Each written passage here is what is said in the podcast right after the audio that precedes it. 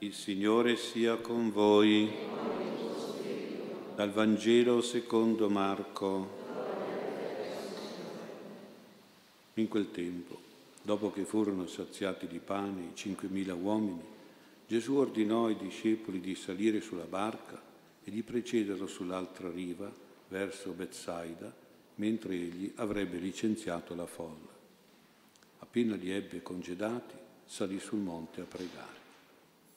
Venuta la sera, la barca era in mezzo al mare ed egli solo a terra. Vedendoli però tutti affaticati nel remare, poiché avevano il vento contrario, già verso l'ultima parte della notte andò verso di loro camminando sul mare e voleva oltrepassarli. Essi, vedendolo camminare sul mare, pensarono è un fantasma e cominciarono a gridare perché tutti lo avevano visto ed erano rimasti turbati. Ma egli subito rivolse loro la parola e disse, coraggio, sono io, non temete. Quindi salì con loro sulla barca e il vento cessò. Ed erano interiormente colmi di stupore, perché non avevano capito il fatto dei pani, essendo il loro cuore indurito. Parola del Signore.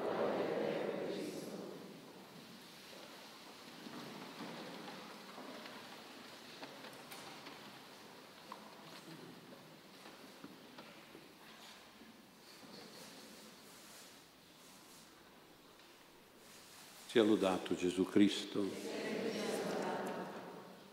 Torna frequentemente ogni anno questo Vangelo che si presta a tanti approfondimenti, anche di attualità, e quindi vediamo di vederli anche noi di, e meditarli un po'.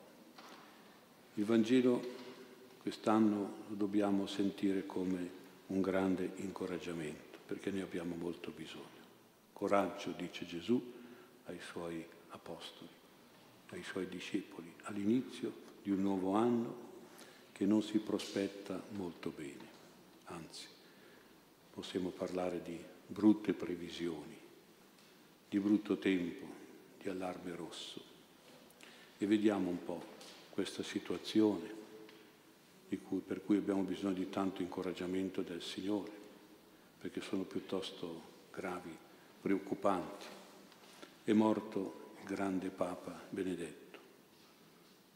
Era un baluardo di difesa della fede e della tradizione che sono attaccate oggi dall'apostasia e dalla eresia. Era un grande difensore del catechismo cattolico, del sacerdozio, del celibato sacerdotale, che oggi è messo in discussione e in pericolo era un grande difensore della liturgia, liturgia antica, che aveva il senso del sacro, che è oggi attaccata dal modernismo, anche liturgico.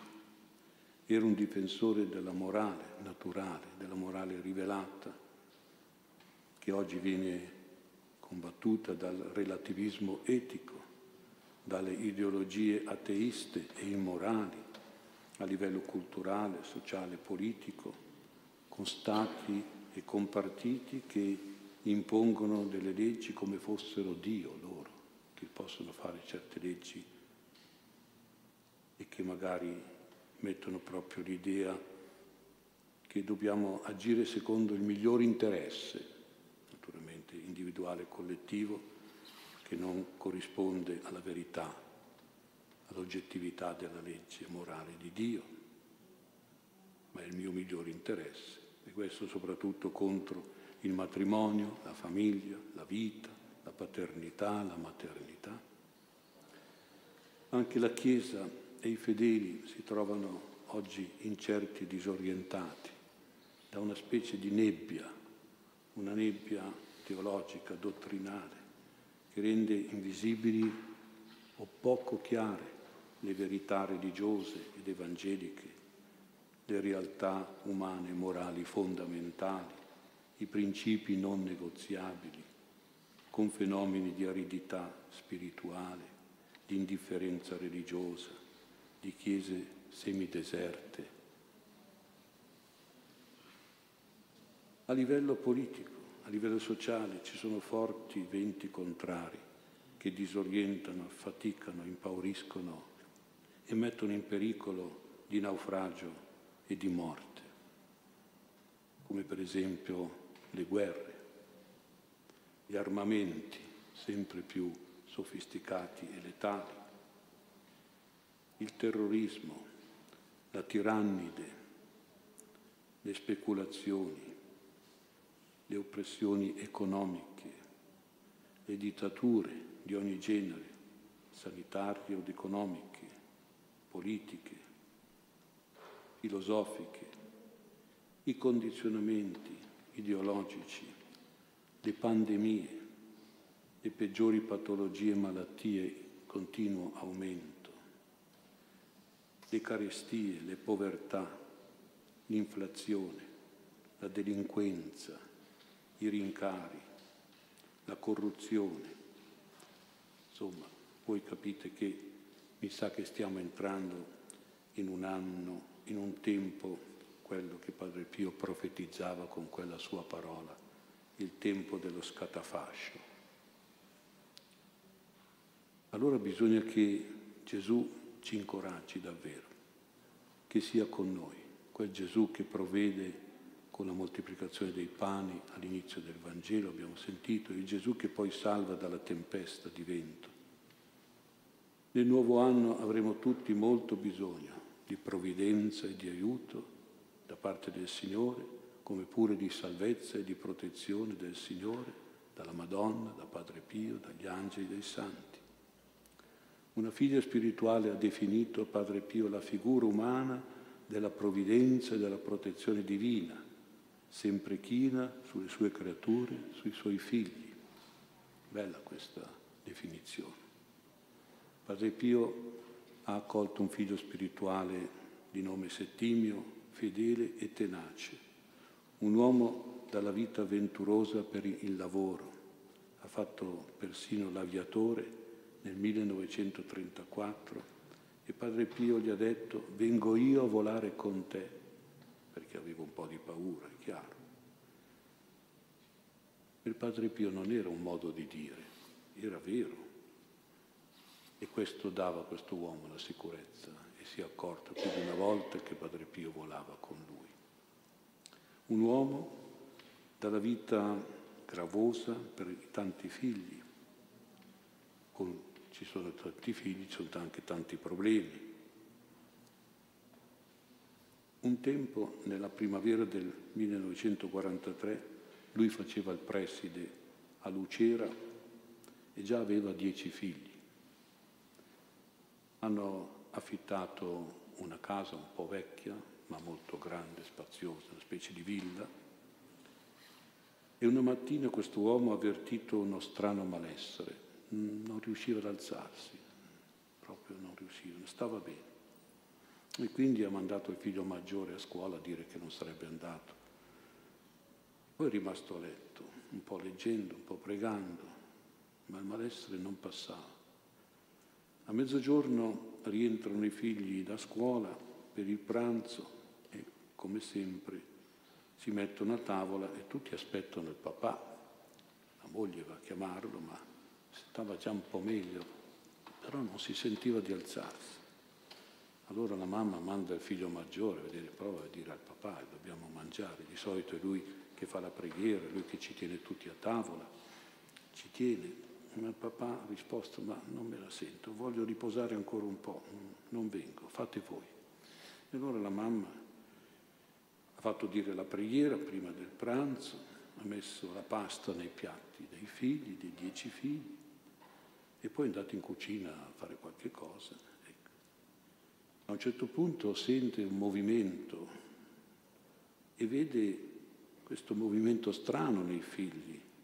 Tutti si alzano, chi col piatto in mano, chi lascia lì il piatto, e tutti vanno nella veranda.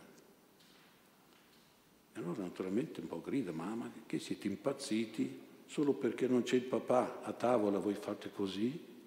non ha fatto in tempo a terminare questo suo rimprovero che si è sentito un boato, uno schianto. Era crollata la volta proprio sopra la tavola dei ragazzi dove loro mangiavano.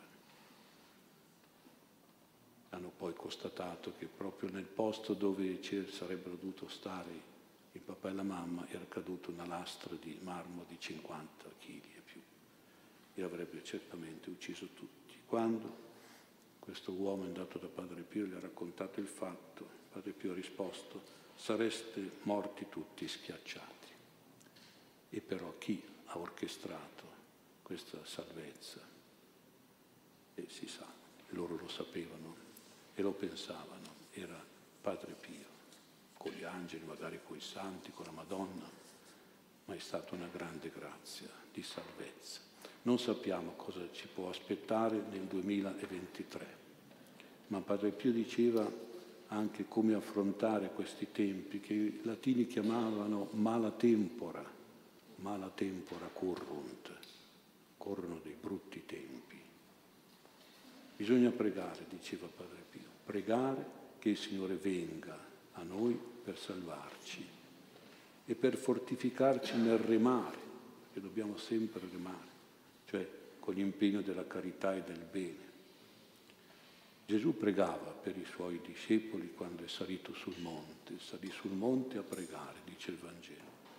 Il Gargano, dove c'è il convento di San Giovanni Rotondo, dove c'era Padre Pio, era considerato da Padre Pio il suo monte, quindi il monte della preghiera. Da questo monte spiritu- spirituale Gesù vedeva gli apostoli in mezzo al mare, a remare con la barca, con il vento contrario. Padre Pio vedeva, anche lui da questo monte del Gargano, vedeva la Chiesa, vedeva i popoli, vedeva i suoi figli spirituali, vedeva le persone che Gesù gli faceva vedere, perché magari avevano bisogno di salvezza e di grazia, di aiuto e di protezione, e quindi gli faceva vedere perché pregasse per loro.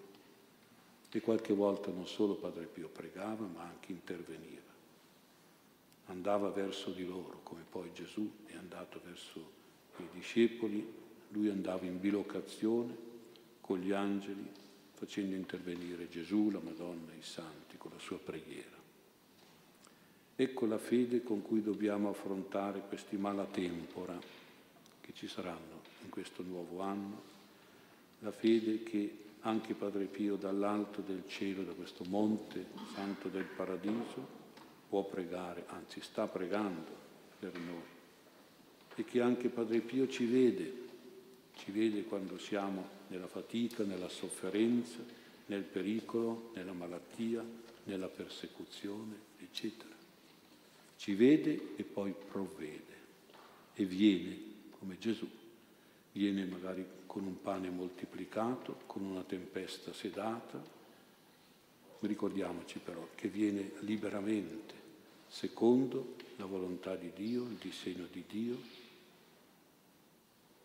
e quindi viene non necessariamente quando vogliamo noi, non quando pensiamo noi, non quando glielo diciamo noi, o come piace a noi, o nei tempi nostri. Tanti pensano così e poi, vabbè, allora non mi ha fatto la grazia, non vado più in chiesa, non prego più, basta, sono stupido, stancato si può ragionare in questo modo. Noi siamo delle umili creature, lui è Dio. Vogliamo metterci in compagni con Dio così? Devi fare quello che voglio io, Signore? E no. Cerchiamo di mantenere le giuste relazioni, il giusto rapporto. Però quanti ragionano così? Padre Pio chiedeva la forza di pregare e la costanza di aspettare aspettare la grazia. Una donna di Cesenatico desiderava un figlio, voleva un figlio nel suo matrimonio. Padre Pio l'ha ascoltata, gli ha assicurato, guarda, avrai un figlio, ma devi avere la costanza di pregare e devi avere proprio anche la fede di aspettare. Beh, questa donna ha aspettato 18 anni prima di avere la grazia del figlio. Eh, non sono pochi 18 anni, però, come gli ha detto Padre Pio, è stata fedele, ha costantemente pregato per questa grazia e con fede ha sempre aspettato questa grazia, passando gli anni lentamente, lentamente, non arrivava mai sto figlio, è arrivato dopo 18 anni. di preghiera e di aspettativa, di fede. Anche Gesù, vedete, non è intervenuto subito e ha visto gli apostoli lì, che, i discepoli che remavano come forsennati col vento contro, vado subito, no, no, non ha. Li ha lasciati quasi tutta la notte in queste situazioni, a combattere col vento, a remare con forza, a organizzarsi con Pietro che era un pescatore provetto, grande esperto di barche, di tempeste, di remi, di rotte e di ventacci. Solo verso l'ultima parte della notte, verso le tre o le quattro, Gesù è andato verso di loro e li ha fatti ben aspettare, eh? li ha fatti ben sudare. E voleva, questa era la forza della fede, la prova della fede, e voleva attenti non salire sulla barca per tranquillizzare, incoraggiare, ma voleva oltrepassarli. Cosa vuol dire? Perché il Vangelo dice che Gesù voleva oltrepassarli? Come per dire venite dietro a me con sacrificio, con fatica, con forza e coraggio, con fede e speranza, con amore e devozione. Venite dietro me che cammino sulle acque, sul mare che è simbolo di tutte le negatività e vi salverete dal male. Rimate dietro me, perché volevo oltrepassarli. E vincerete le contrarietà, le tempeste di vento della vita, che per noi oggi possono essere degli impedimenti, delle avversità, delle malattie, dei contrattempi, degli ostacoli, incidenti, complicazioni, sfortune, disgrazie, avversioni, antipatie, ritrosie e guai di ogni genere. Il problema è che questi discepoli, pur vedendo davanti a loro un Gesù miracoloso che camminava sulle acque, non hanno creduto e hanno detto pieni di paura e di turbamento è un fantasma. Ecco, purtroppo per tanti cristiani Gesù è un fantasma, nel senso che non ci credono per niente e dicono non esiste, è un uomo del passato morto e sepolto, è una bella favola come quella del Natale per i bambini, oppure non credono nella presenza di Gesù, presenza reale nei sacramenti, nell'Eucarestia, non credono nella sua grazia, nella sua potenza divina, attuale e operativa anche per noi oggi. È un fantasma. Di conseguenza dobbiamo allora imparare che la preghiera da sola non basta, la preghiera va accompagnata dalla fede. Noi camminiamo con due gambe, abbiamo due mani e così nella vita religiosa ci vuole mettere insieme fede e preghiera. Se manca la fede la preghiera è come monca, è come zoppa, è come debole, inefficace almeno il 50%. La mancanza di fede a Nazareth ha impedito a Gesù di fare miracoli. Questo è un fatto del Vangelo. La poca fede impediva a Padre Pio di fare le grazie. La fede è abbandono e fiducia in Gesù, anche per quello che Dio permette, magari di, di brutto di cattivo nella nostra vita, perché Dio lascia la libertà dell'uomo anche di fare del male. Certo, Dio lascia fare, ma non strafare, dice un proverbio, eh? perché poi la giustizia arriva sempre. La fede è vigore, la fede è forza di volontà, è coraggiosa e impegnata per Gesù. La fede non ci fa temere nulla. Coraggio, sono io, non temete. In questo caso la fede è stato un dono di Gesù e discepoli, ma la fede è anche un nostro impegno. Solo dopo l'accoglienza riconoscente della fede, solo dopo l'adesione coraggiosa della fede, Gesù sale sulla barca con i discepoli e il vento prodigiosamente cessa di soffiare contro. La fede con la preghiera, la preghiera con la fede sono più forti di ogni contrarietà, vincono e superano ogni avversità. E pensate che i discepoli avevano già visto il miracolo della moltiplicazione dei pani, ma nonostante questo miracolo il loro cuore era rimasto indurito, dice il Vangelo, per cui non avevano capito questo miracolo dei pani. Certo, alla base di questo non capire ci sta un po' di ignoranza, ma soprattutto forse ci sta un po' di superbia, di supponenza, di presunzione, come anche un po' di fastidio, di antipatia, di gelosia verso la gente. Quanti brutti sentimenti che sono demoni, purtroppo entrano nella mente, nel cuore delle persone e pure dei discepoli. E per questo, vedete, Gesù li spedisce via sulla barca con un ordine secco, prima di licenziare e congedare la folla, secondo l'uso orientale, eh? cioè in modo personale, in modo gentile, educato, signorile, nobile d'animo, con un saluto, una parola, un augurio per ciascuno. Questo era il modo in cui Gesù congedava la folla. E non ha voluto che i discepoli stessero lì, perché probabilmente davano fastidio alla libertà di questo suo manifestare e di agire col cuore mite, umile, paterno e pastorale contrastava con la durezza del cuore dei discepoli, capaci anche di sgridare e di allontanare da Gesù persino i bambini che erano i suoi privilegiati e preferiti. Allontanando i discepoli sulla barca Gesù si sentiva più libero e tranquillo di ricevere stima e riconoscenza e di scambiare amicizia e affetto con quella folla, cosa che Padre Pio non sempre ha potuto fare con la gente, perché era sottoposto a ubbidienze da parte di superiori, era limitato, veniva isolato, trattato come un carcerato, quasi obbligato a stare alla distanza dalla gente, ad essere freddo, scorbutico, per evitare, dicevano loro, il fanatismo. Certo qualche esagerazione c'era e ci sarà sempre, ma Padre Pio non era così. E appena poteva faceva vibrare e sentire il suo cuore, il suo amore, la sua gentilezza, il suo calore, la sua tenerezza paterna e materna.